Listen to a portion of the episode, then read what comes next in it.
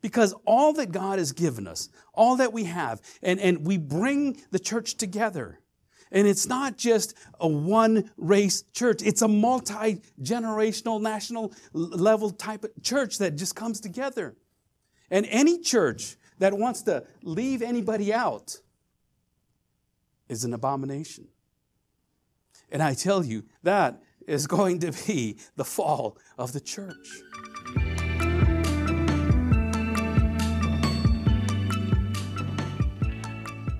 There's been uh, a lot of times that I have really thought about the purpose of the church and why we're here.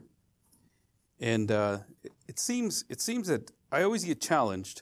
Well, I'm a little challenged, anyways, but I always get challenged when I start to read some of the word of the Word of God and, and get my get challenged by what God is saying, and then what it is that I am to say. And like a, a wise man told me here this last week, you don't just want to preach things that are going to tickle people's ears. and uh, basically, that's what the Word of God says as well. And as you know, we've been going through the, the, um, the book of Galatians. Open up your Bibles to Galatians chapter 2. We've been going through the book of Galatians. Paul is talking to the churches in Galatia. And what he is trying to establish is exactly that. You know, I, I don't want to tickle your guys' ears. I don't want to just let everything go by the wayside, but you guys have been preaching, and there is a wrong gospel being taught, and some of you are uh, are being compromised. Some of you are compromising your belief, your faith, your idea, and you're being compromised. You're compromising yourselves into this new or different gospel, which is not a different gospel, which is not even a gospel at all. And so Paul is is uh, he is just jealous for the gospel of Jesus Christ. And as he's been talking to the church and he's been sharing with them and, and with us as well on what this gospel is, and we've been learning uh, even more so uh, about what the gospel is, the true gospel of Jesus Christ. It's more than just coming to church. You know, come to church and hear the gospel, hear the pastor preach on a very good sermon. The gospel is not just feeding the poor, the gospel, which is some of the things that we should be doing, but that's not the gospel. The gospel is not that God has a purpose or plan for your life, which is also true. God does have a purpose and plan for your life. But the gospel of Jesus Christ deals with the death, burial, and resurrection of Jesus and what all that includes. We are sinners, and uh, we cannot get to heaven on our own accord. And so God had to do something. The, the wrath of God is upon all sinful men. The wrath of God is upon all sin.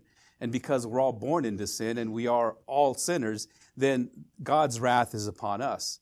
That's why we needed a Savior, a Savior which is Jesus Christ. Jesus Christ came onto this planet, died on the cross. Oh, it was moved. Died on the cross. You know, I got to get used to that. Died on the cross, and, and he gave his life for us. Uh, and, and, you know, one of the reasons that we kind of redid this is I really wanted to make the cross the focus instead of something just by the side. And, and I'm, I'm praying that it's a symbol.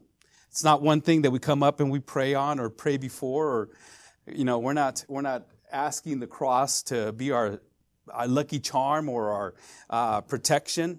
Uh, we don't wear it around our necks as such, but we focus on what Jesus Christ did on that old rugged cross where my Savior bled and died. And that's the, that's the one thing that we want to focus on. So Paul is, is focused on that as well. And in, in uh, Galatians chapter 2, verse 11, and I'm going to read through verse 21 and you can read along with me if you'd like.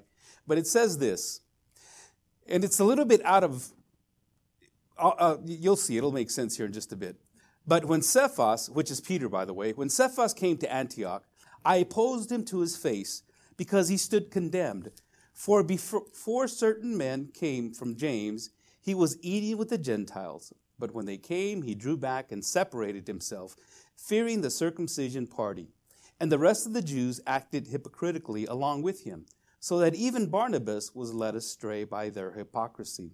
But when I saw that their conduct was not in step with the truth of the gospel, I said to Cephas before them all, If you, though a Jew, live like a Gentile and not like a Jew, how can you force the Gentiles to live like Jews? We ourselves are Jews by birth and not Gentile sinners. Yet we know that a person is not justified by works of the law, but through faith in Jesus Christ. So we also have believed in Christ Jesus in order to be justified by faith in Christ and not by works of the law. Because by works of the law, no one will be justified. But if, in our endeavor to be justified in Christ, we too were found to be sinners, is Christ then a servant of sin? Certainly not. For if I rebuild what I tore down, I prove myself to be a transgressor. For through the law I died to the law, so that I might live to God. I have been crucified with Christ. It is no longer I who live, but Christ who lives in me. And the life I now live in the flesh, I live by faith in the Son of God, who loved me and gave himself for me. I do not nullify the grace of God, for if righteousness were through the law, then Christ died for no purpose. Father in heaven, we thank you for this portion of Scripture.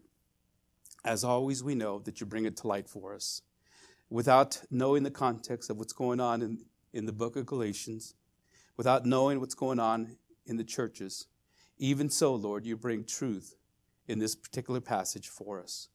And I pray, Father, that as we go through this portion, that you help us to not compromise the gospel that you've already laid out for us, that you gave to mankind from all eternity, that we will continue to walk in that faith, that I will be able to clarify my commitment to Jesus Christ and to you, that I will commit my life to Jesus and to serving you. So, Father, I thank you once again for what you've given us. I pray for those that are not able to be here today, specifically for Terry. I know that she's experienced a stroke. I pray, God, that you just help her, help her family, give her peace and comfort in this time of her need, Lord. And for those that are within the sound of my voice, uh, for Rick and, and for Carol that, as well as not feeling well, and just this pandemic that has affected a lot of people and uh, has put the fear uh, of this world, this fear that, that has been upon us, Father. And I, and I pray, God, that, that you just remove this fear because you did not give us a spirit of fear and timidity. Father, you gave us a, a spirit of sound mind, of power, and of love, and you've given us a spirit that is able to stand and withstand any wind, any gale, any storm, any flood when we build our life on the rock.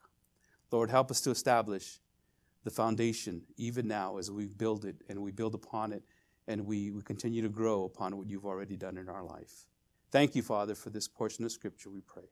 In Jesus' name, amen.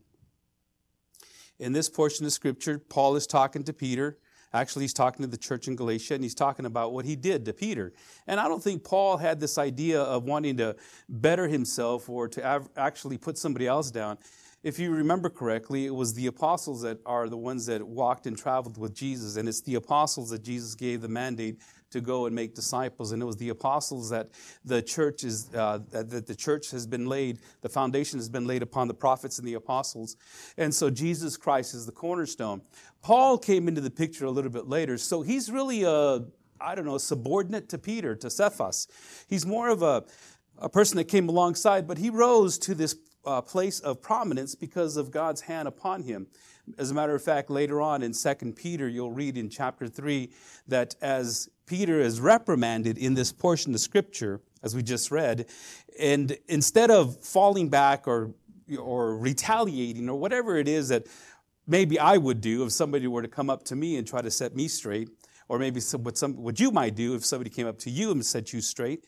You know, instead of retaliating, we don't know what his response was. I mean, we have no record of it in Acts or here in Galatians, but we do know later in Second Peter that Peter I guess, reflects on all that's been happening. And he says, you know, Paul has written some sound doctrine, some sound truth. And it seems to be confusing to those that are not in the light.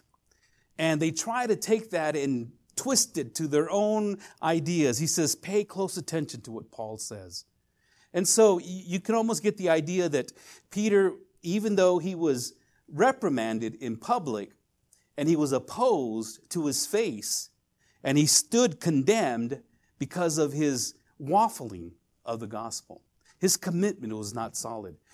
And he says before he says in verse 12 before certain men came from James he was eating with the Gentiles. Now, these men supposedly had come from James, and you remember we've been talking about James being the pastor of the church in Jerusalem. And in Jerusalem, everybody had this understanding that the gospel of grace is by grace alone. The law doesn't work to keep us saved, as a matter of fact, or, or to save us. Paul tried everything. He was a Jew. He was a gent, he was a, a, circumcised on the eighth day, a Hebrew of the Hebrews. This man, if if anyone knew the law, if anybody tried to live by the law, it was Paul. And he says, I, I, I did everything. I'm, if you want to be a Jew, if you think that you're a Hebrew, I more than anybody else. And he knew that by living by the law, it had no way of saving him. And so he knows legalism but he also experienced grace. And he has that, he has both those areas. Now, Peter and the apostles, they also knew the law, but not like Paul. Paul knew it backwards and forwards, and he really believed that when he was condemning the church and putting them in prison, he was actually doing what God asked him to do. He really believed that he was doing God a favor. But as we come to find out, Jesus knocks him off his horse, finds out that he has been kicking against the goad. Why are you doing this? Paul repents and he starts to preach the gospel instead of persecute the church. And so Paul comes on the scene when Peter is there in Antioch. And what Peter was doing is he was eating with the Gentiles.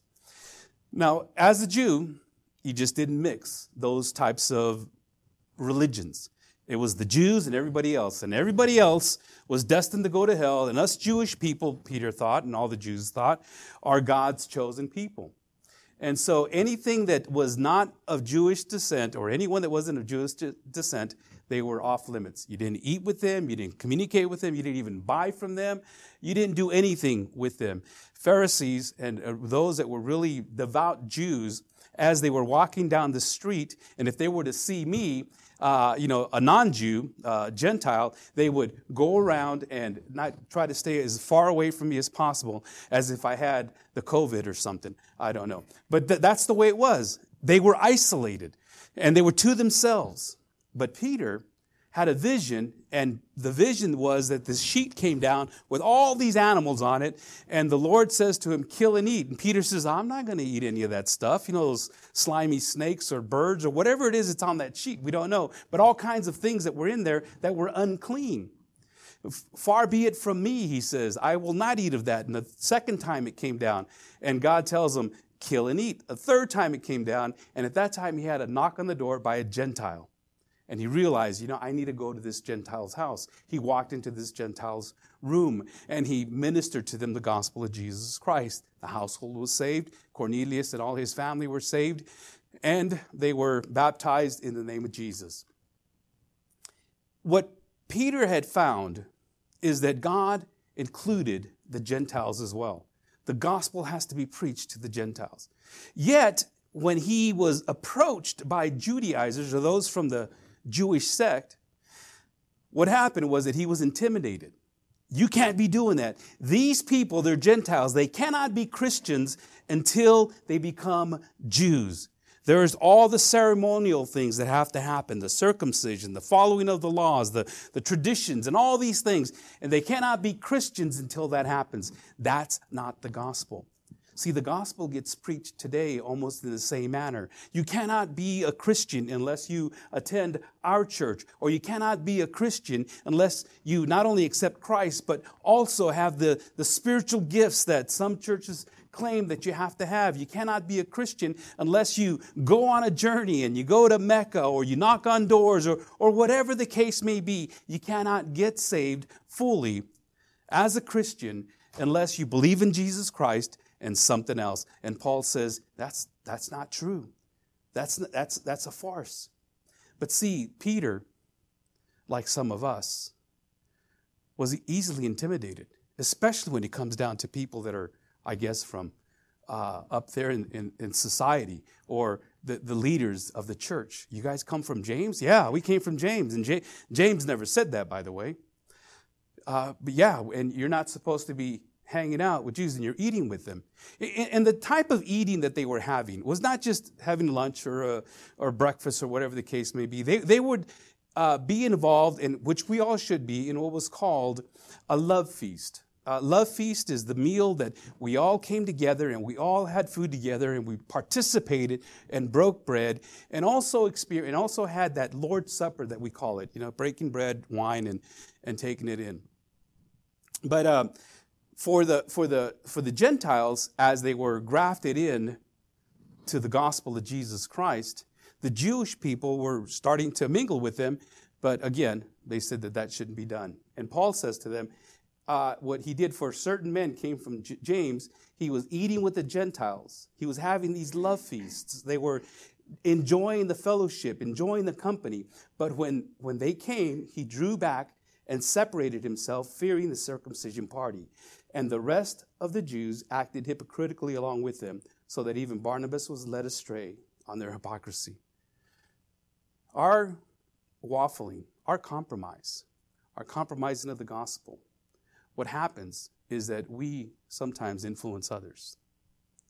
And there's going to come a time, and, and there's going to come a time when our compromise cannot be, we cannot compromise the gospel. So, in, in point number one in your outlines, if you pull that out, in order to understand what it means to be twice crucified, in order to be able to, to move forward from this point forward, number one, I will not compromise the gospel.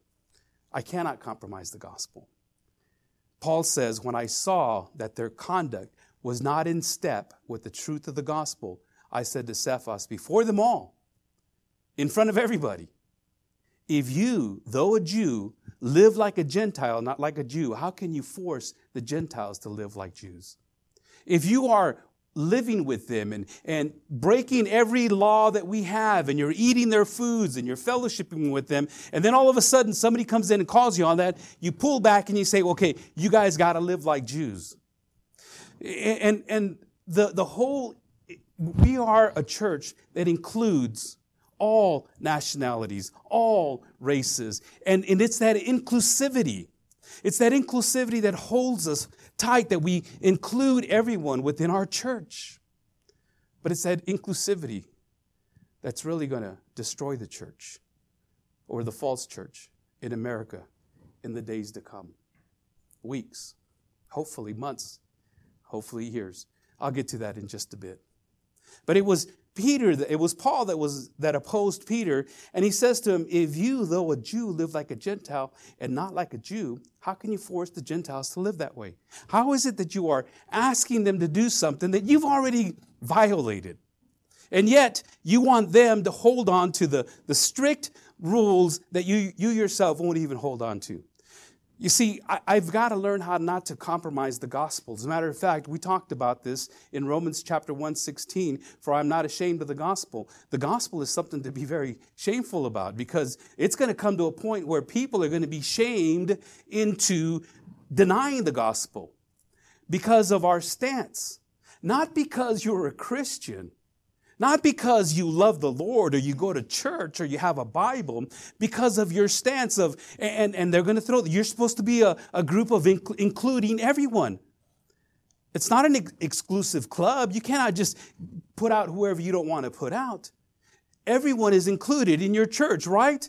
Well, uh, yeah, you know, and, and we are going to be forced to make a decision, not only in church, beloved, but also at work wherever you go.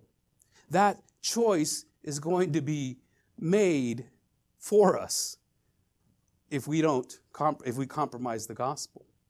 You see, what Jesus had said in Mark chapter 8 verse 38 he says, "Whoever is ashamed of me and my words in this adulterous and sinful generation, of him will the Son of Man also be ashamed when he comes in the glory of his Father with the holy angels." I got to learn how not to compromise the gospel. Number 2, I will continue to walk in faith. Paul's rebuke of Peter set one of the most forceful, forceful statements in the New Testament about the doctrine of justification. And he goes into this portion of, and from this point forward, for the next, this chapter and uh, the next chapter, we're going to talk about the doctrine of justification. We're going to talk about the doctrine of faith in Christ. We're going to talk about this being justified, justified, never sin. And we're going to really just unload that and unpack it even more so as we go along. But for now, I just want to say that I, I need to continue to live in that state, to live in that state of justification. When you have come to the realization that Jesus Christ has died on the cross for your sins, that you needed a Savior, that God is holy, and I cannot approach God because of my sin. And when Jesus Christ died on the cross for my sin, I have been justified. I have been justified. And an old Sunday school uh, verse or, or rhyme that we used to say, just if I'd never sinned. That's exactly what justification is, just as if I'd never sinned. And I have to walk in that. I have to learn to live in the fact that I have been justified in Christ. And so when Paul starts off this doctrine of, of justification, this teaching of justification, he's trying to get us to the point where, to understand that we, we need to live and walk in that justification. He says this in verses 15 through 16 We ourselves are Jews by birth and not Gentile sinners. When he says sinners, he's not talking about the sinner as those that are opposed from God because we're all sinful men, but as a Jew, when you talk about a sinner, he's the type of, he's the person that will not uphold the traditional ceremonial laws. And for the Gentiles, they were all sinners because they were not upholding the, gent, the, the laws of the and traditions of the Jews. But he says we're not like Gentile sinners. You know, we, we know how to, we know the laws, we know the traditions, we know the customs, we know all the, all the holidays, all the things that we need to do. So yeah, we're not like them. But he says, We ourselves are Jews by birth and not Gentile sinners. Yet we know that a person is not justified by works of the law, but through faith in Jesus Christ. So we also have believed in Christ Jesus in order to be justified by faith in Christ and not by works of the law. Because by works of the law, no one will be justified. Beloved, you cannot come to church enough. You cannot read your Bible enough. You cannot give enough money. You cannot do enough to get saved. It's through justification, it's through the blood of Jesus Christ. It's through Him and Him alone. It is, it is uh, by grace that you're saved alone. It is through faith in Jesus Christ alone. And it is in Christ alone that you're saved. It is by grace through faith in Christ alone. It is by grace that you're saved. It is in faith that you're saved, and it is in Christ Jesus uh, alone that we are saved. And so I need to continue to walk in that understanding that there is nothing, nothing more that needs to be done for my salvation. So then why come to church? Why read my Bible? Why give tithes and offerings? Why even work? Well, that, beloved, is my act of, uh, of, of, thanksgiving. Everything I do from this point forward is like a, a PS at the bottom of the letter. And here's what I'm giving back I'm doing so because of what God has done for me. I do so because I love Him and I respect and I honor His word and I want to obey what He said to me. The only way to honor God, you know, you've probably heard that we are to bless the Lord. And people say, How do I bless God? How do, I, how do I do that? Isn't it God that's supposed to bless me? How do I bless God in, in my response to what He's done for me? I think one of the most simplest probably illustrations for those of you that have children, you know, that when you tell them and ask them to do something for you and, and they do it, you know, it, doesn't that bless you? And when they do it on their own accord, oh, look at, they're throwing the garbage. I mean, doesn't that bless you? Okay, now, now think about how God, yeah, well, some of you guys think that never happens to me. Well, yeah, it probably would be good. No, but you know what I'm talking about. Can you imagine? Eh, you know, just multiply that times infinity. And every time that we respond to God in obedience, that's my son, that's my mijo, that's my mija, you know, that's my child. And it blesses God for us to be obedient. And so when I continue in the faith, I bless God by by knowing that He's called me, number one, that I've been saved. And so we need to continue to walk that way. In Second Corinthians, we read this here uh, a couple of weeks ago. So we are always of good courage. We know that while we are at home in the body, we are away from the Lord. For we walk by faith and not by sight. One day we'll stand in the presence of God. One day, and, we're, we're away from the, we're in the body right now, but one day we'll be away from it. And in that time, in the process of when we walk by faith, it blesses God because we don't know what tomorrow holds. We don't. You know, thousands of Americans thought they were going to wake up today and enjoy Sunday. We don't know. Number three, back of your outlines. I will clarify my commitment to Christ. I will clarify my commitment to Christ. But if in our endeavor to be justified in Christ, we too were found to be sinners, is Christ then a servant to sin? Certainly not. For if I rebuild what I tore down, I prove myself to be a transgressor. For through the law, I died to the law so that I might live to God. What Paul is saying here is, is you know, if, if those guys that are talking to you and saying that they have to be Jews before they become Christians and you have to pull away from them, but, but you've been actually working with them because you saw that you said yourself that Jesus Christ said, go ahead, kill and eat. You know, does that make Jesus a sinner because he told you to hang out with these Gentiles, these people that are not of your same background, your same heritage, your same whatever nationality? And, now you, you, are pulling back and, and you think that, that now that you're pulling back because they said so? So did Jesus Christ actually lie to you? and tell you to do this, or did he not? Were you confused? Is Je- so does that make Jesus Christ a sinner? Well, of course not. Because all that God has given us, all that we have, and, and we bring the church together. And it's not just a one race church, it's a multi generational, national level type of church that just comes together. And any church that wants to leave anybody out is an abomination. And I tell you, that is going to be, you see, even God agrees, that is going to be the fall of the church. In Romans chapter 7, verses 1 and 2, Paul says, The law is binding on a person only as long as he lives. For a married woman is bound by law to her husband while he lives. But if her husband dies, she is released from the law of marriage. Paul says there's a law, and this is the law, and you know, if, if the person dies, then, then it's no longer binding. You, beloved, if you've placed your, your faith in Jesus Christ, have been crucified with Christ, we're going to read that here in just a bit. Jesus Christ died on the cross for you, and you have been crucified with Christ. That cross that he bore, you were on it with him.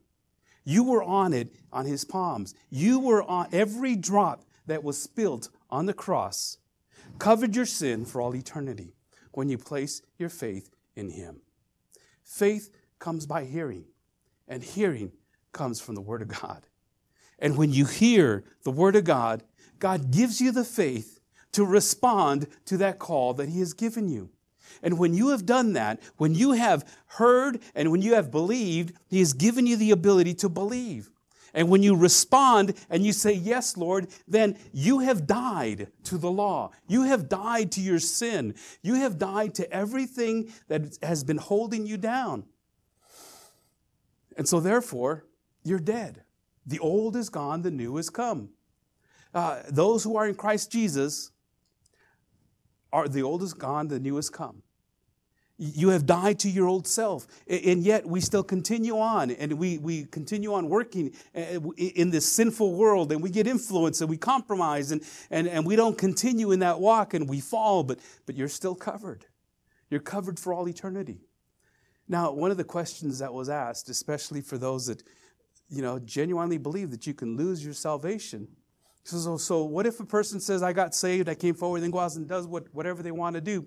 They've never understood. And this is why this doctrine of justification has to be understood, unpacked, and really just understand the fact that, that w- when you are justified, you don't go back.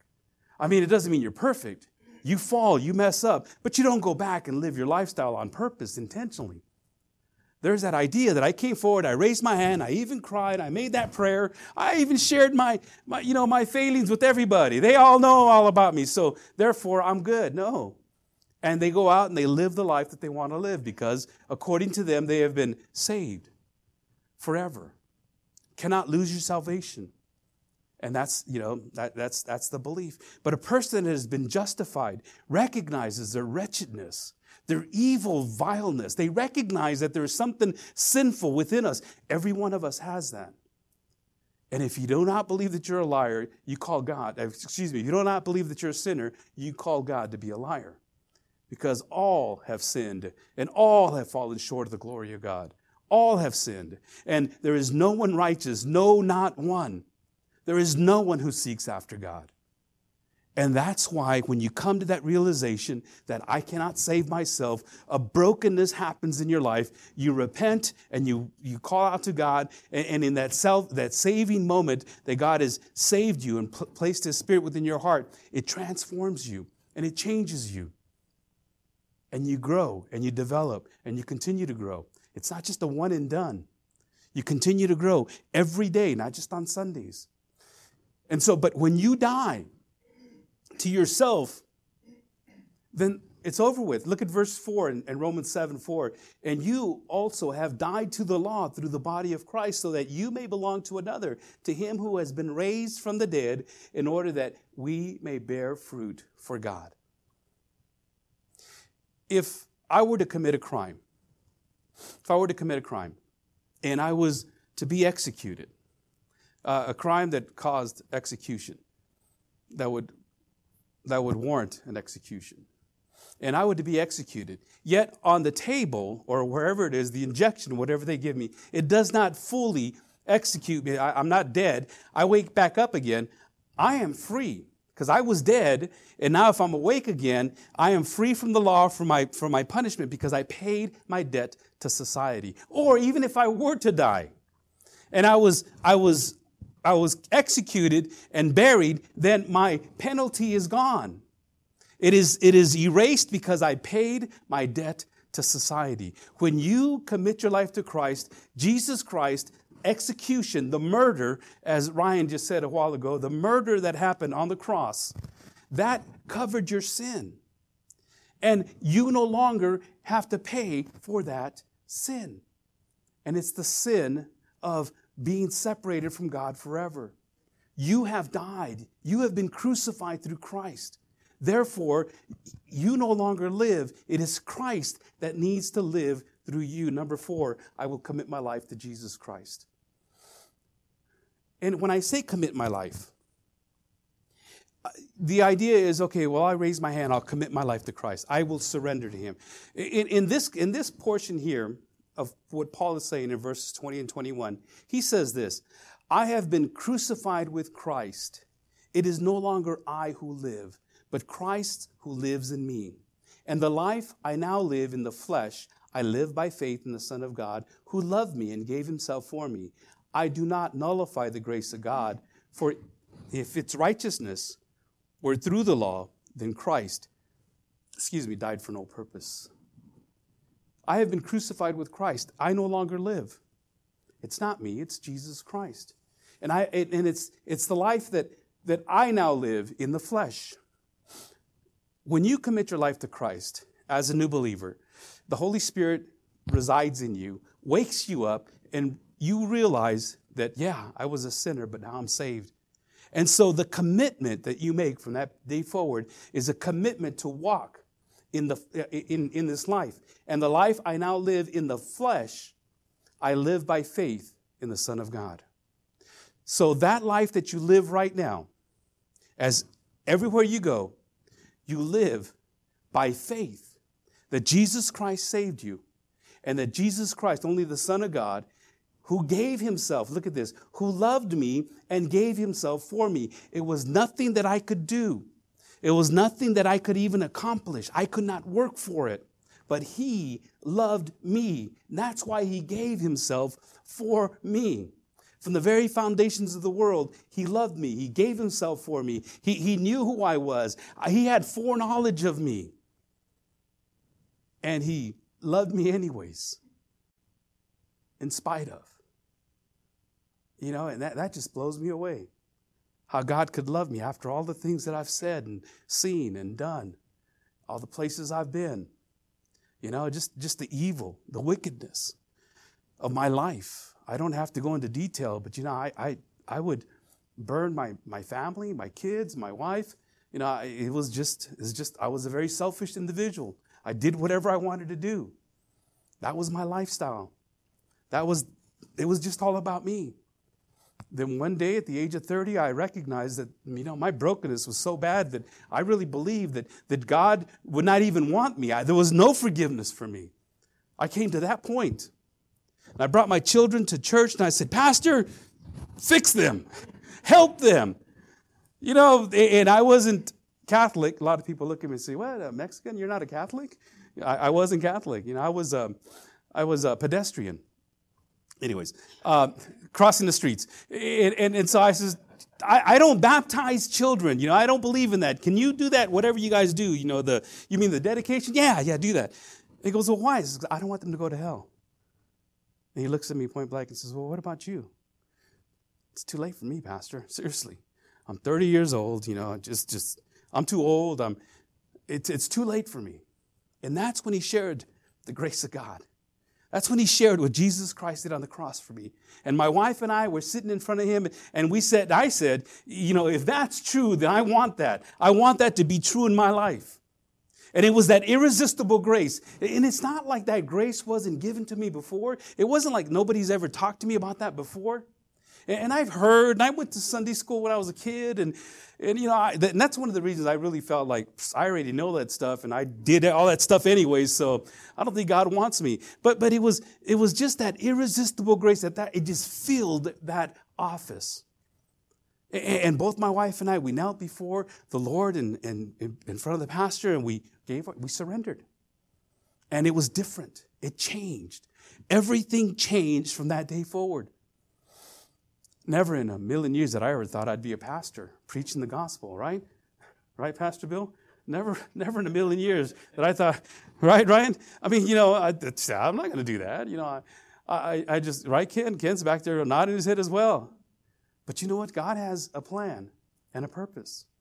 But that's not the gospel. The gospel is Jesus Christ died for sinners just like me that really believed there was nowhere else to go. And he died and he gave his life for me. I take this very personal, beloved, and I pray you do as well. He says, I do not nullify the grace of God. You cannot nullify God's grace, by the way. You cannot cancel it out. You cannot negate it. You cannot do anything with God. God's grace is God's grace, and it is there. But what Paul is saying, he says, you know, if, if I could, you know, I don't want to nullify it. I don't want to just say it's nothing for it. If righteousness were through the law, and that's kind of how you nullify it. If you say, well, I got to get saved by doing this, XYZ, then Christ died for no purpose. You know, when I ask people and I share the gospel, one of the first questions I ask is, you know, have you come to a place in your spiritual life where you know for certain that if you were to die right now, you'd go to heaven? You know, and people say, well, yeah, I think so. And of course, they say, well, I, my second question, well, what would you tell God? You know, if you were to be standing before Him right now, and, and you know, and, and you were there, and God would ask you, why should I let you into my heaven? Why should I let you in? And most of the time they come back and say, well, you know, I, have been a pretty good person. I, I've gone to church. I, you know, I, I don't, I don't drink. I don't, I don't drink. I don't smoke. I don't chew. I don't hang around with women that do. I don't, uh, you know, do all those things that, you know, I'm not a murderer. Well, thank God. Nobody here is a murderer, right? All right, good. Ken, uh, you know, I'm not a murderer. I, don't do those kind of things. You know, and, and I, okay, well, that's good. That's good. But let me ask you something. Let me say, let me ask you this one question. If all I have to do is to be a pastor or to be good, if all I have to do is just to, eh, you know, just, just not do all those bad things and, and, and, and make sure that my life is on the straight and narrow, if I can do that for the rest of my life, and if at all it was possible, which it's not, then Jesus Christ died for nothing. That cross that he endured, the pain, the suffering, the lashings, the crown of thorns, the nails in his hands, the ridicule, the plucking of the beard, the, the beating, all that that he did on the cross was nullified, was, is canceled out. And all that was, is, is worthless if I can be that good to make it into heaven. You see, what Paul is saying here that if I do not nullify the grace of God, I cannot nullify that grace, first of all. For if righteousness were through the law, then Christ died for no purpose. It was for no reason. And so Paul goes on to say, But far be it from me to boast except in the cross of our Lord Jesus Christ, by which the world has been crucified to me and I to the world. You see, we're twice crucified because, well, we're crucified with Christ. Therefore, I no longer live, but now He lives through me. And in Romans 6, he says, We know that our old self was crucified with him in order that the body of sin might be brought to nothing, so that we would no longer be enslaved to sin. And it is that being enslaved to this sinful body, I'm still here, but you don't have to sin. All I have to do is what Jesus Christ said. And this is the twice crucified. And he said to all, If you would come after me, let, if anyone would come after me, let him deny himself and take up his cross daily and follow me. You know, I don't believe Jesus Christ asked you to come by and pick up our cross from the church or build your own and carry it with you. The cross was a very uh, horrible, horrible experience. You, you mentioned the cross, you mentioned the crucifixion, everybody knew what it was. We don't have much information about crucifixions in the Bible. The Bible doesn't actually tell us, you know, the, the steps of the crucifixion. We know that he was nailed to a cross, hands and feet, but we don't really know the full ramification. Crucifixions happened all the time. They happened all the time by the Romans. One day they, they crucified 3,000 people because there was a revolt. There were people being crucified all the time. And they knew that it was only meant for the worst and vilest offenders, those enemies of the state. Jesus was an enemy of the state. He went up against Caesar, so was supposed. They made up law, uh, made up these false charges. A lot of the apostles were enemies of the state, enemies of religion, enemies of this inclusivity that was perpetrated just to get rid of that sect. You see, beloved, when you get persecuted in the near future, when persecution actually comes, you're not going to get persecuted because you're a Christian, though that's why you're going to be persecuted. You're not going to be persecuted because you go to church or you believe in the Son of Jesus Christ, but you're going to be persecuted because you're a bigot or you're homophobe you're going to get persecuted and lose your job, your possessions, because you, uh, you know, don't believe in this Equality Act. You're going to be persecuted or you're going to be uh, chastised or things that you're going to lose are going to be because of your devotion and your commitment to not compromise. Those things that are in the mix, that are starting to take place, those things that are within our, uh, within our culture now. That's why. Not because you're a Christian, but ultimately that's the reason why. You'll be forced to make a decision, uh, uh, some sort of a, you know, and the bad thing is, is if one person that you look up to, then eh, like Cephas, and, and you really believe that, you know, okay, well, you're right. Maybe we should just back off of this thing here for a moment, you know, because we don't want to be, we don't want to be called into account by James or anybody else. It'll influence others like Barnabas. Barnabas was, I mean, he's the guy that introduced Paul. Everybody loved Barnabas. Joseph was his name.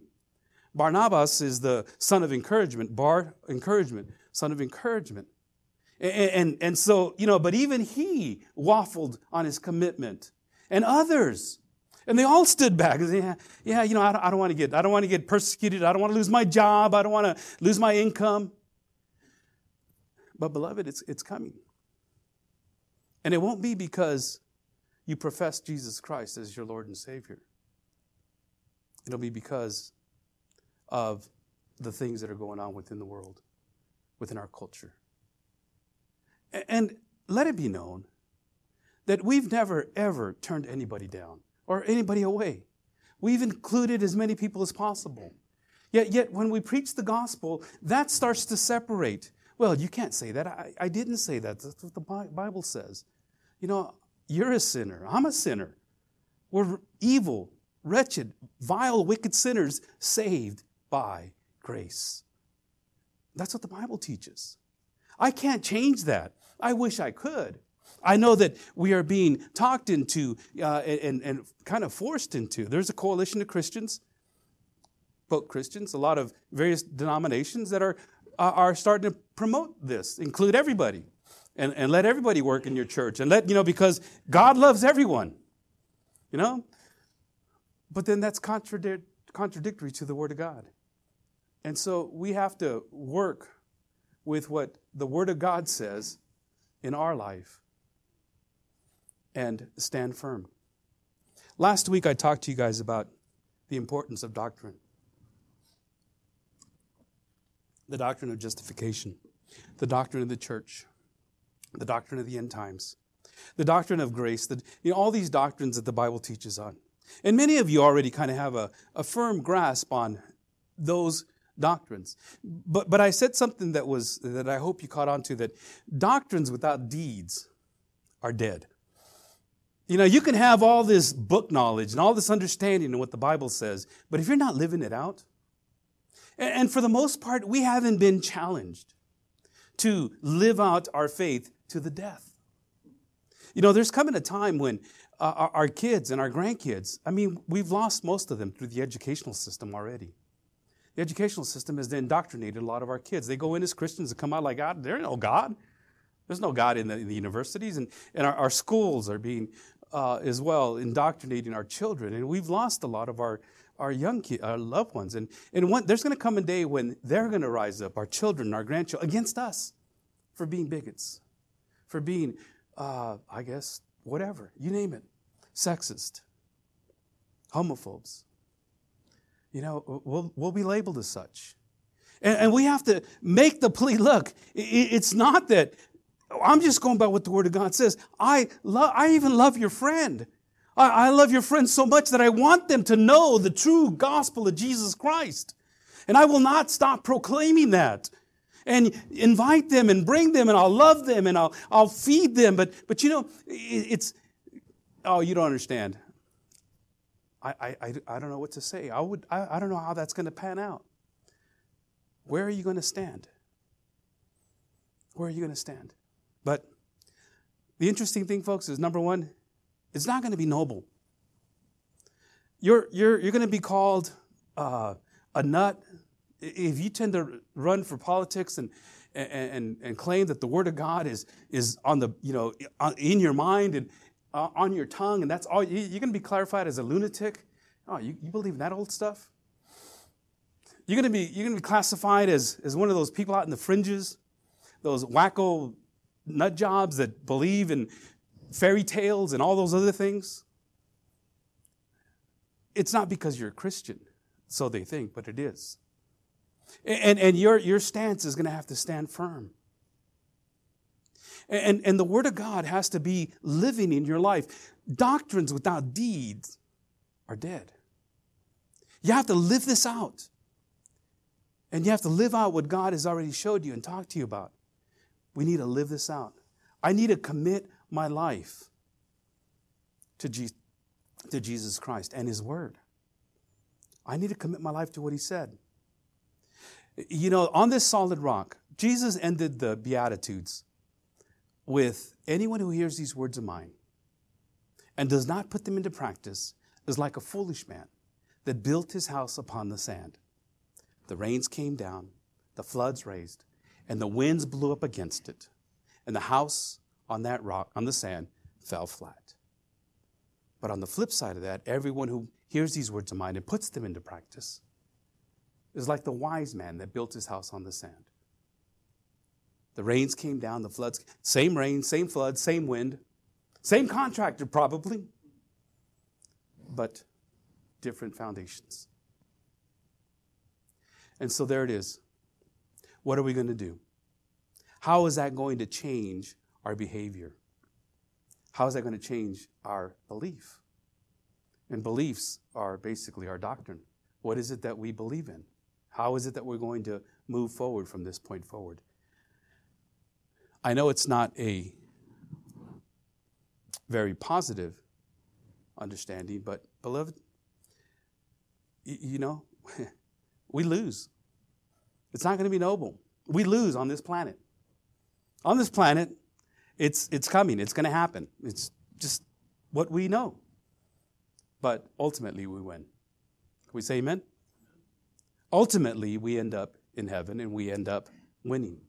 But here on this, this world is not our, our planet. This world is not our, our own. We, we are not of this world. We're just passing through. And in the process of passing through, we need to make an impact as much as possible, as often as possible.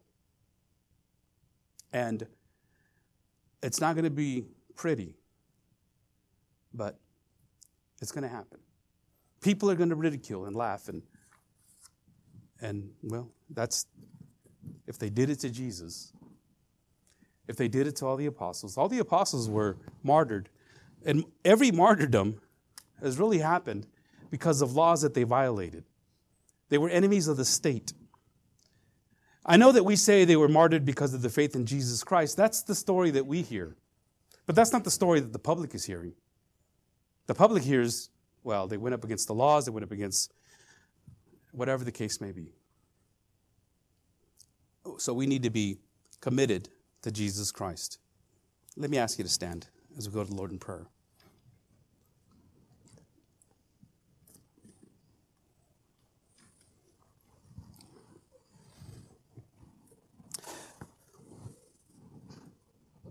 Father in heaven, you've called us to be your children,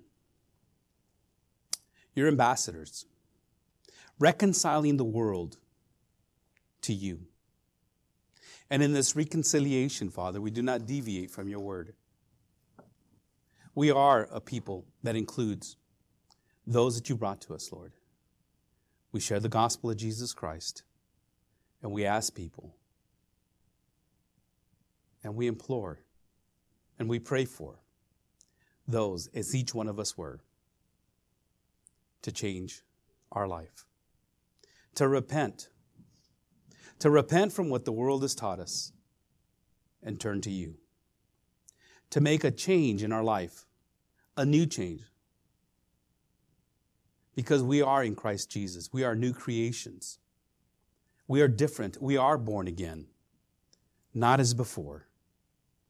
We are different, we are new, and we ask, Father, for each one that comes to you to do the same, because that's what you've asked. And just like each one of us came from a, a very different background, lives that were destined to be eternally damned, you changed our lives. You changed our mind. You changed our thinking. And we thank you for that.